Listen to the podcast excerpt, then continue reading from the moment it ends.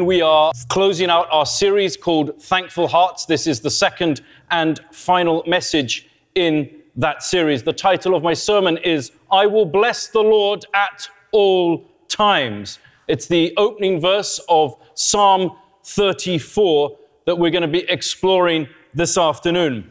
But as we go on this journey, I want to start with a question Are you so filled with the joy of the Lord that it impacts and influences every person that you encounter? That's my first question. My second question for us this afternoon is how do you respond to the challenges, the circumstances, and the trials that you find in your life? Is it something that you allow to dominate and control your life? Or do you choose to anchor yourself in the promises of God? Do you choose to trust God, take Him at His word, and see victory and breakthrough in every area of your life. And my goal and my prayer that as we journey through this time together today, that we would discover and learn from David's heart, who's widely accepted as having written Psalm 34.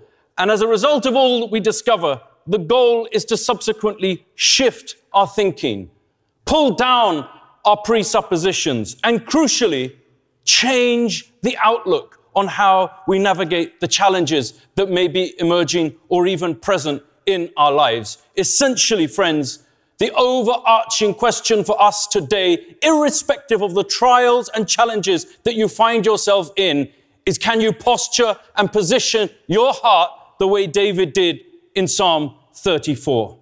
So let's read Psalm 34. It's verses 1 through 8. I'm reading the ESV. I will bless the Lord at all times. His praise shall continually be in my mouth. My soul makes its boast in the Lord. Let the humble hear and be glad. Oh, magnify the Lord with me and let us exalt his name together. I sought the Lord and he answered me and delivered me from all my fears. Those who look to him are radiant, and their faces never be ashamed. This poor man cried, and the Lord heard him and saved him out of all his troubles. The angel of the Lord encamps around those who fear him and delivers them. Oh, taste and see that the Lord is good. Blessed is the man who takes refuge in the Lord. Praise God. Now, it's, as I mentioned, it's widely accepted that David wrote the entirety of this psalm, and the context you can find in, in 1 Samuel, but essentially, he fears that he's about to be executed. So he takes a moment and pretends to be insane in front of Abimelech. And it actually works against the odds. He's released. David realized in that moment that God had protected him. He makes his escape quickly and quietly. Once he is comfortable that he is sufficiently safe from the Philistines and Saul, he takes time to express his heart and his thanks to God. So let's be clear. This is a psalm of thanksgiving and deliverance. He shares his testimony and conveys an incredibly open and vulnerable heart in all that he has experienced and been through. He is essentially capturing all that God has done for him. And therefore, the authenticity of this psalm cannot be lost on us. Its magnitude, its power cannot be ignored in our hearts and our lives. I've deliberately chosen the first eight verses as they fall into two distinct categories. Verses one to three highlights David's desire to testify, to give a testimony of what God has done in his life. Verses four through eight are ultimately are the reasons for that testimony. So let's unpack these verses together.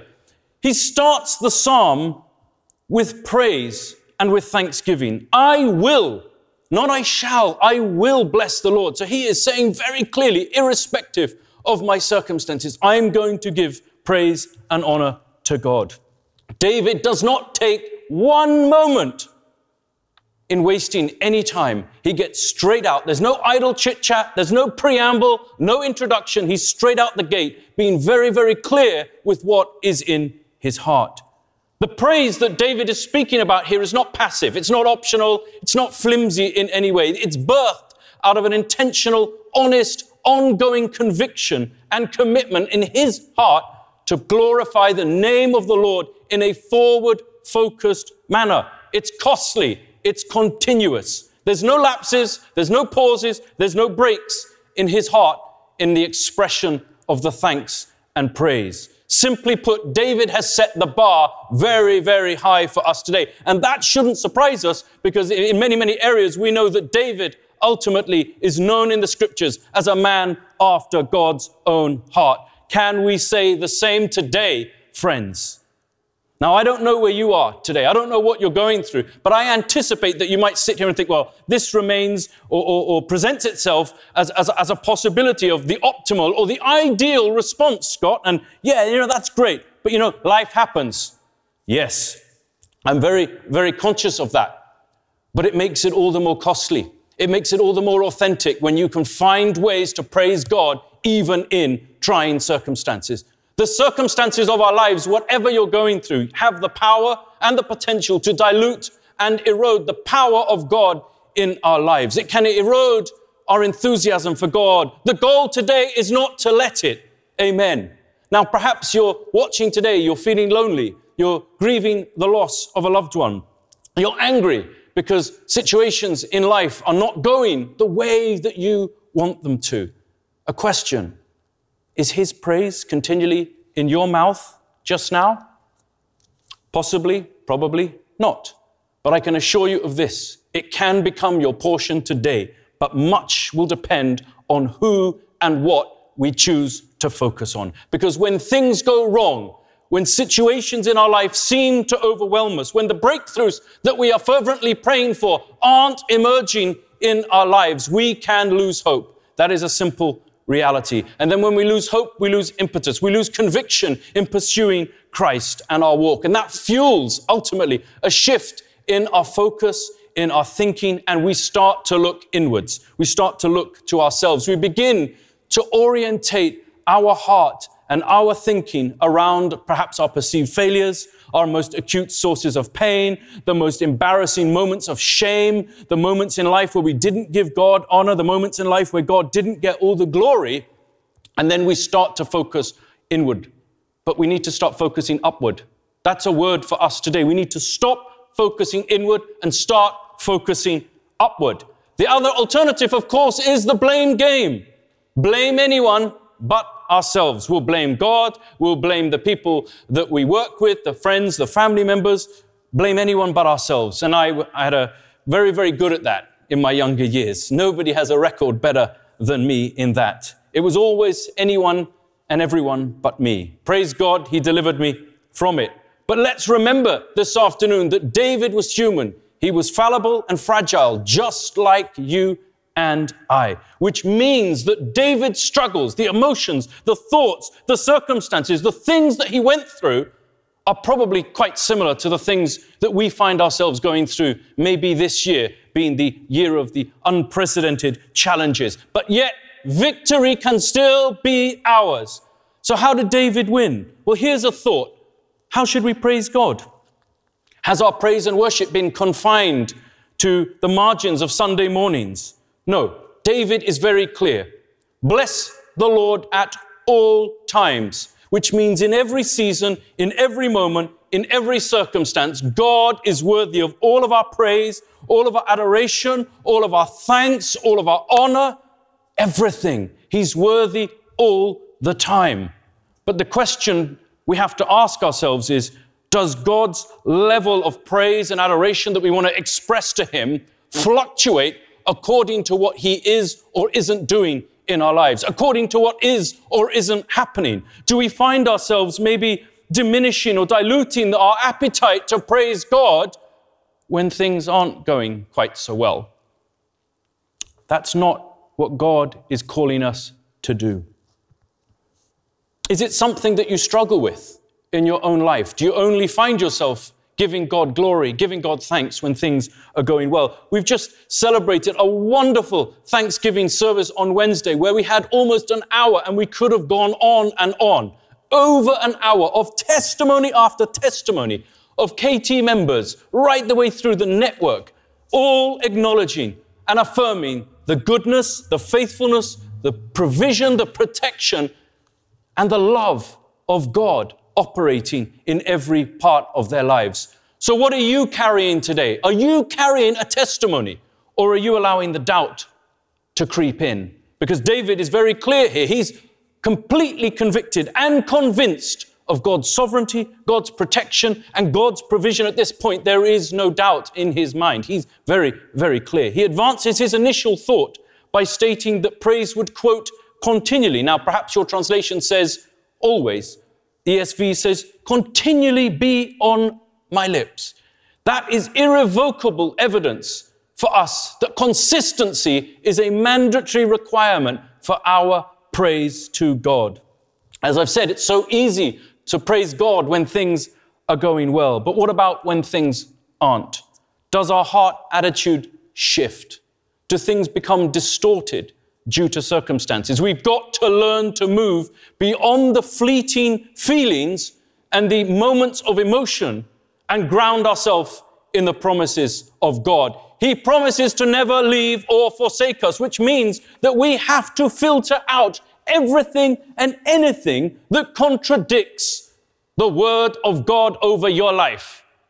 And friends, unfortunately, that might be a little bit painful, a little bit uncomfortable, and a little bit challenging for us because what we often find is we find comfort in the lowest common denominator. We find comfort in a little bit of self pity and a little bit of allowing ourselves to feel sorry for ourselves. But if we want to grow in our Christian journey, if we want to grow in our Christian faith, then God is going to have to stretch us. God is going to have to take us beyond the realms of our own feelings. He's going to take us out of our comfort zones. He's going to have to stretch our faith. He's going to have to enlarge our heart. He's going to have to demonstrate His power in our lives. And then we have to choose only one of two things praise and thanksgiving, or we wallow in the self pity in our lives. Now, you might be sitting here thinking, well, you know, Scott, actually, you know, David is giving all this honor and praise to God after deliverance from his circumstances. Sure, fair point, no question. But Paul cultivates continual praise as well. 1 Thessalonians 5, verses 16 to 18. Rejoice always, pray without ceasing, give thanks in all circumstances, for this is the will of God in Christ Jesus for you. Now, Paul actually, that's listed in the scriptures there as some of the quote, final instructions from Paul in that chapter, which would actually elevate and highlight the importance of it. Or Ephesians 5, verse 20, giving thanks always and for everything to God the Father in the name of our Lord Jesus Christ. So we need to cultivate a heart attitude of celebration and cherishing and praising and thanking God for all that He's done in our lives. It's going to require our ongoing attention and efforts, which means that we have to train our mind, we have to train our heart to give thanks in all circumstances. Ask yourself the question when was the last time that you tru- truly praised God to the extent and to the example that David gives us here? It's got to become an overflow of what God has done in our hearts. What's in our hearts has to flood out. The Bible speaks so clearly from the overflow of the heart, the mouth will speak. What are you speaking over your life today? What are you declaring about God's goodness in your life today? I encourage you, take one moment today to write down something that you can give thanks and honor to God for in your life. Don't go to God with your usual demands, your list of expectations, and expect Him to move in power but simply surrender afresh, recognize His Lordship, relinquish your right to have control over any or every part of your life. And I believe you will start to celebrate and recognize the faithfulness and the goodness of God in your life. Its thankfulness has got to become a heart lifestyle that we adopt and we exhibit. And in, you know, in America, in the United States of America, it's something they take one day every year just for Thanksgiving. And they usually, it's the family get together, they celebrate life, they celebrate what God has done in their homes, they celebrate everything that God has afforded and extended to them. Just one day out of 365 days in the year. I think that David wants us to go far beyond one day, that we orientate our thanksgiving around. It should be each day and every day. It cannot be something that's simply relegated to the margins of special events or significant moments in our life or Christian journey. It has to encompass and saturate every part of our daily lives. And then we will be able to move forward into breakthrough and into victory. But then David goes further. He encourages other people to listen, particularly those that are, weak, those that are, are, are challenged in that moment. What is the net result? Corporate worship starts to emerge because everyone now has the invitation and the access to give God praise. This means that what started as one man's praise has now become a corporate gathering for praise and glory to God. Verse 3 Oh, magnify the Lord with me. Let us exalt his name together. When you magnify something, you increase its influence and its impact. You enlarge its capacity and its territory. We should always affiliate greatness with the name of the Lord because when you exalt something or someone, you're lifting it high. You're elevating it to the highest possible place in your life with no exceptions. Can you say the same today, friends? Are you elevating the name of the Lord to the highest place in your heart and in your life? Ultimately, we don't have the capacity as humans to lift God any higher than He already is. We don't have the scope, we don't have the ability, we don't have the power. But there is something that we can do. We can testify, we can elevate His name. We can gloriously and consistently testify to His protection and his deliverance. Now, the big question we have to ask ourselves is why is David communicating this? Well, only one reason, friends. God moved in his life. Amen. Does God want to move in your life? Yes. Do you believe it? Well, that's up to you. Whether you believe it or not doesn't alter or diminish whether God wants to move in your life. But sometimes we have to get out of our own way and let God be God in our lives. And so now David ultimately presents his testimony. Verse 4 I sought the Lord, and he answered me and delivered me from all my fears. Let us not lose sight of the simplicity and yet the profound sense of victory that David is now demonstrating. It's quite a simple remedy, actually, for us as Christians to grasp today. David sought the Lord. Nobody else is listed. David didn't seek the Lord and five or six other people. No, David just sought the Lord. Wow. That's the key to our breakthrough. That's the key to our victory today, seeking the Lord. There's no ambiguity, there's no uncertainty attached to what David is saying here. But the Lord didn't just answer David, he delivered him. Outstanding. That is our God appointed portion that God will answer us and God will deliver us in the name of Jesus Christ. The question is, do we believe it? Because this is both available and accessible to us. But your breakthrough, your victory, your testimony is predicated on one thing and only one thing. I sought the Lord. Now more than ever, I believe that that's something for us as Christians we need to do. We need to get back into that secret place. We need to get on our face and cry out and seek God like never before in our lives. We need to inquire of Him. We need to develop those honest and intimate moments where our heart connects with the Father's heart. And we need, we need that heavenly download from God's heart to ours today. So, whatever you're going through today, let me encourage you. Look upwards, not inwards in your life. Because the danger for us as Christians is that the starting position in our lives shifts when challenges happen. We move from God dependence to trusting in self, me, myself, and I. Why does that happen? And I have been guilty. It's possible that in those moments that we trust more in ourselves than we think, and we don't trust God as much as we think or we say that we do. So it's something that we need to shift and change in our minds. Now, how do we seek the Lord? Simply His Word and prayer. God is always speaking. We are not always listening. Now, if you're a parent here watching today, you'll understand that. When you shout at your children, clean your room, selective hearing is engaged by your children. They don't hear that. But when you say, dinner's ready, oh, they're there. They're there. Selective hearing. We've got to allow the Holy Spirit to take full control in our lives. God's word has to become illuminated afresh in our hearts. Then we will start to remember and acknowledge that God is sovereign, that He is always faithful, He is always good, He is always for you, He is always with you. He is Emmanuel, God with us. And as a result of that, we will rise above and beyond our circumstances and we will triumph over every trial.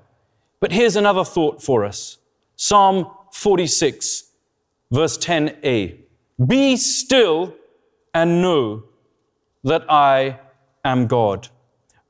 Perhaps you're a bit like me on occasions, thinking and believing that somehow you have to make a contribution to your own victory and breakthrough. Well, some breaking news for you today.